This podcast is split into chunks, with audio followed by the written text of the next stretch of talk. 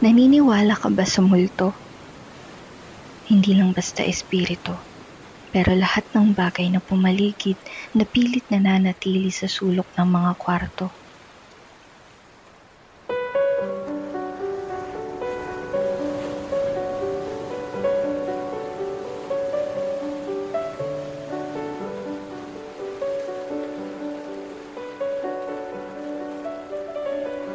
Minsan, bigla-bigla silang may sinisira na gamit o kaya naman may gagalawing bagay para maramdaman at hindi mo makalimutan na nandyan sila. Meron namang nagdaraan lang para malaman mong hindi ikaw ang nasa gitna ng lahat.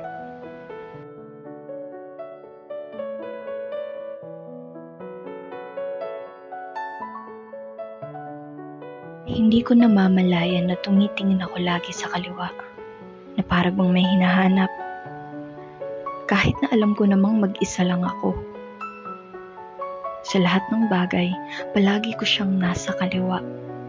Nakangiti, minsan nakatingin lang. At ang mga mata niya ay kumikislap na para bang mawawala ako kapag lumihis sa iba ang paningin niya.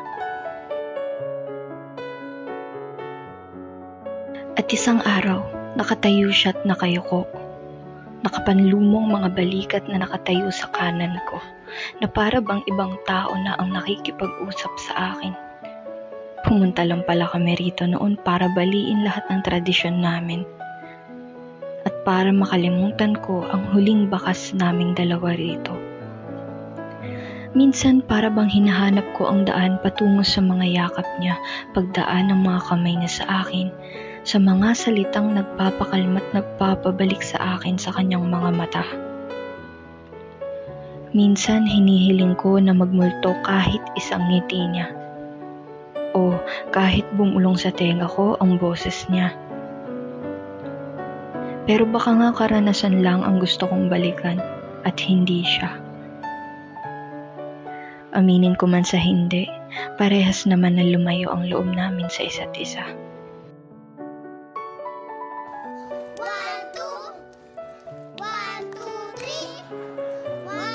Ang ganda ng langit, no?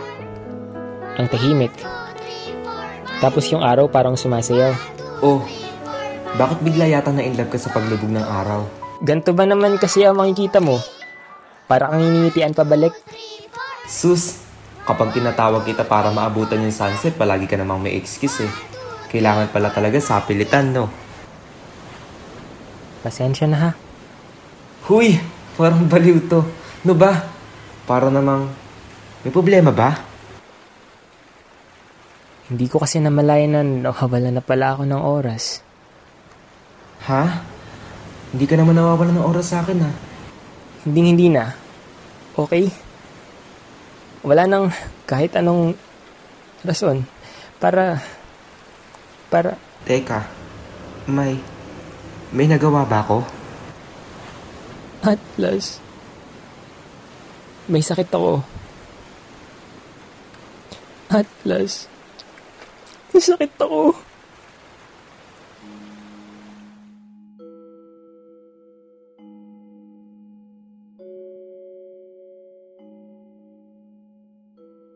Ang hirap umupo minsan sa harap ng dalampasigan. Hindi ko gaanong naintindihan ang mga sinabi nila noon, pero nananatili pa rin sila na tila parte ng mga butil ng buhangin.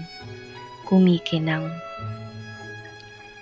Sa bawat pagsayaw ng malalakas na kahil sa langit, sumasama sa kanila ang alaala ng matibay nilang pagsisikap. Yugto na kasing dilim ng mga paglubog ng araw na kinagisnan nila.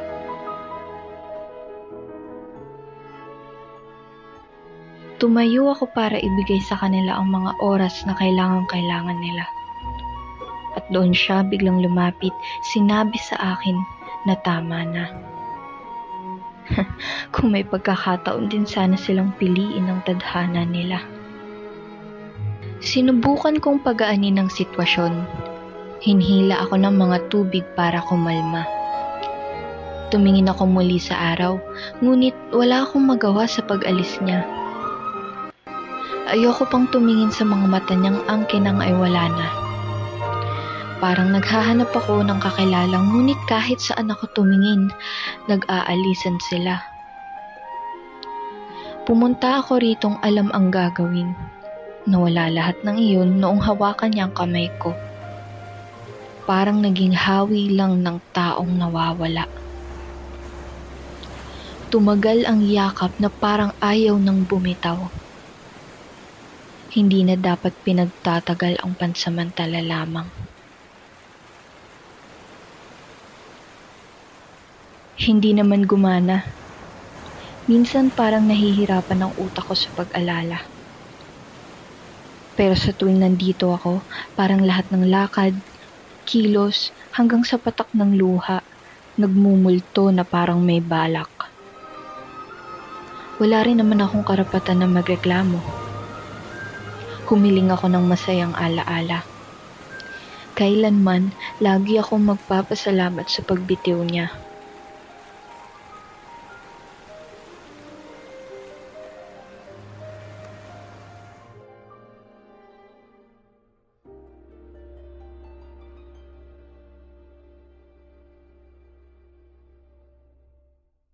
Tatayo na sana ako nang biglang may makapa ako na nakabaon sa buhangin. Isang papel na tila pinunit mula sa pinanggalingan nito. Kinapa ko ang mga salita at hindi ko gaanong mabasa ang mga ito. Malakas pa rin na sumigaw ang nananahimik na pangungulila.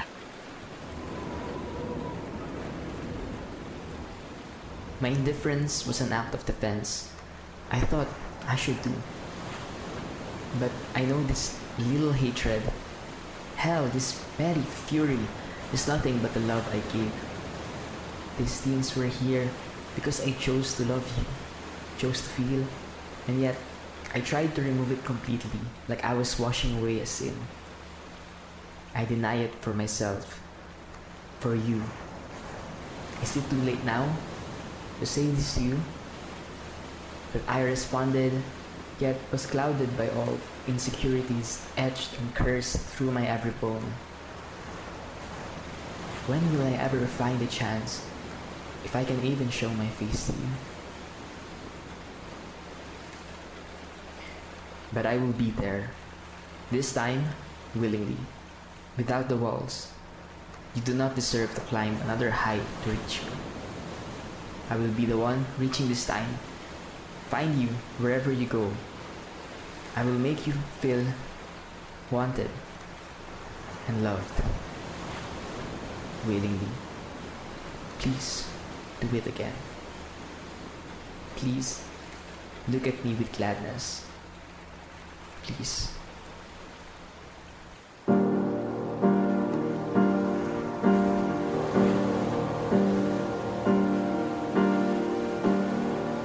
Palagay ko ay marami pa siyang gustong sabihin at mas maraming pinagsisisihan.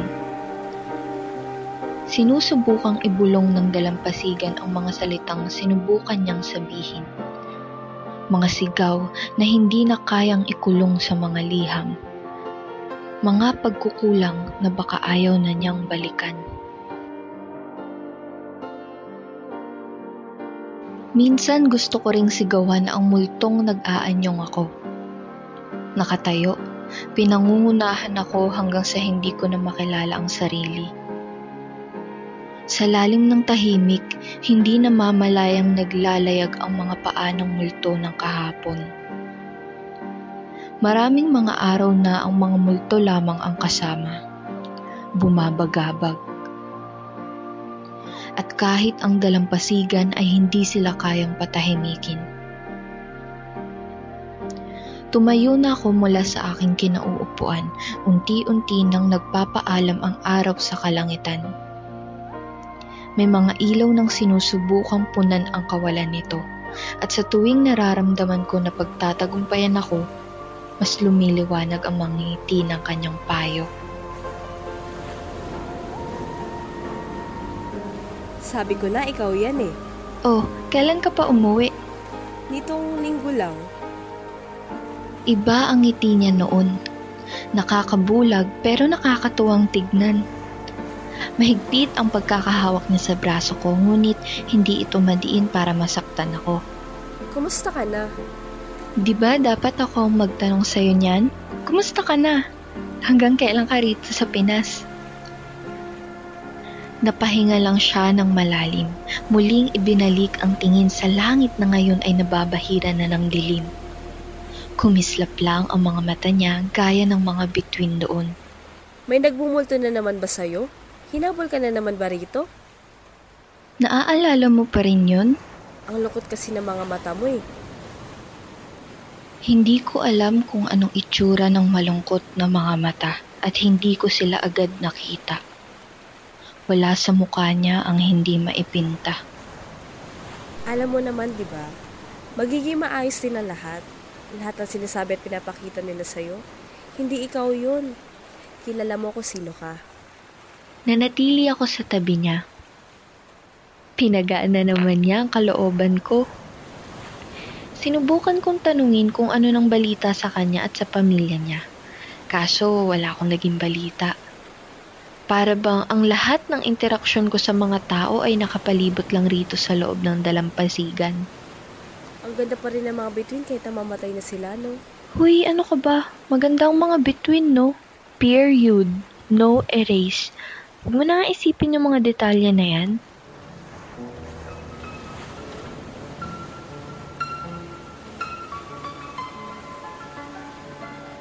At numiti siya.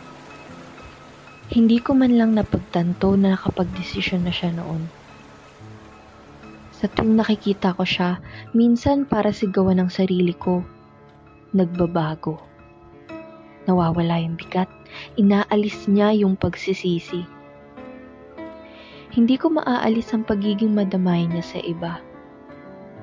At hindi ko rin naman maaalis na naroon ako para sa kanya. Ilang mga araw, saka ko lang nabalitaan ang pagkawala ni Kaloy. Sa araw rin na yun, nawala si Julia.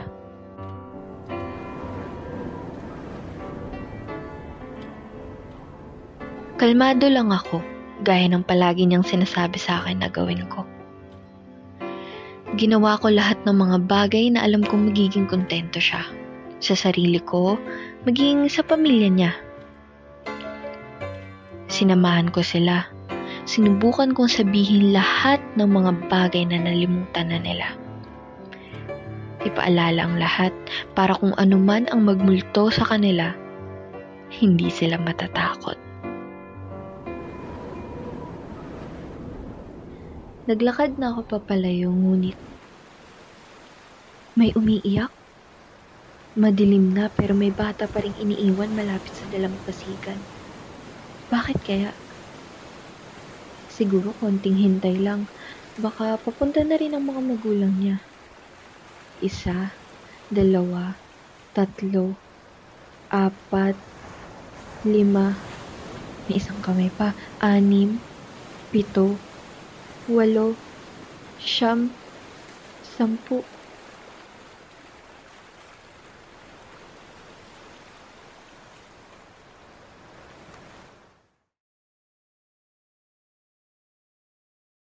Walang masyadong nawawala sa barangay na ungkal. Lahat ng tao magkakakilala. Kung bago ka naman sa lugar, kahit sino naman pwede mong pagtanungan. Tutulungan ka nilang makauwi. Baka nga may kasama pang masarap na turon ni Aling Teresa. Teka, ang daming tao sa labas ah.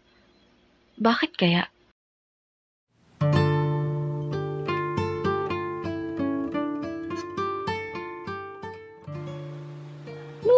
Si Lawrence. Sally, nakita mo ba si Lawrence? Biglang tumigil ang iyak. Lumingon ako. Tinignan ko kung ligtas na ba siya kasama ang mga magulang niya. Walang bakas. Ako nga lang palang narito kasama ang mga multo. Ang kasalanan ko lang naman ay hinayaan ko siyang mawala. Tinitigan ko siya at hinayaan ko na iba na yung tumawag sa kanya.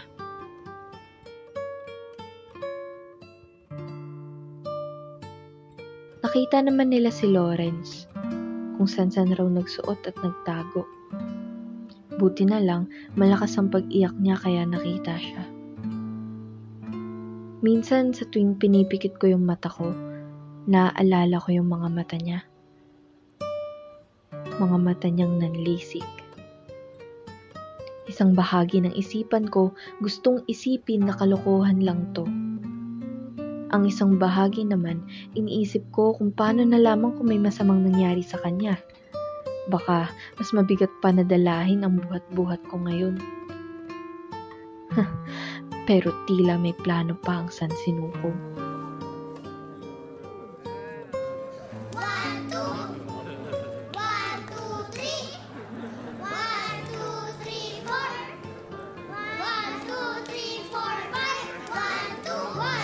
May mga kaibigan akong hindi na bata, pero nawawala.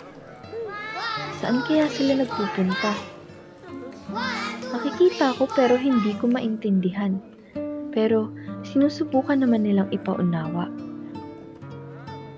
Nagmumulto lang naman sila para idilat ang aking mga mata.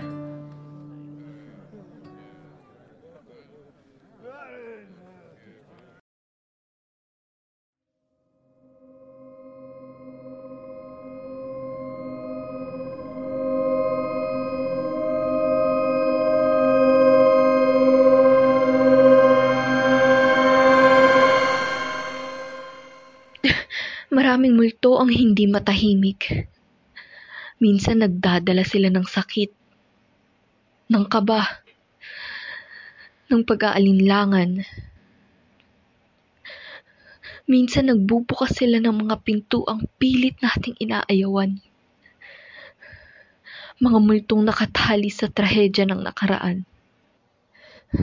Maraming multo ang nakatago sa bawat sulok ng barangay na ungkal sa dalampasigan na naging purgatorio ng mga alaala. Sana, sana makapagpahinga ang pighati. At sa mga bakas na mananatili dahil pilit na kinakalimutan. Sana, sa paulit-ulit kong pag-alala at paggawa, sana makabawi ako sa mga bagay na hindi ko ginawa.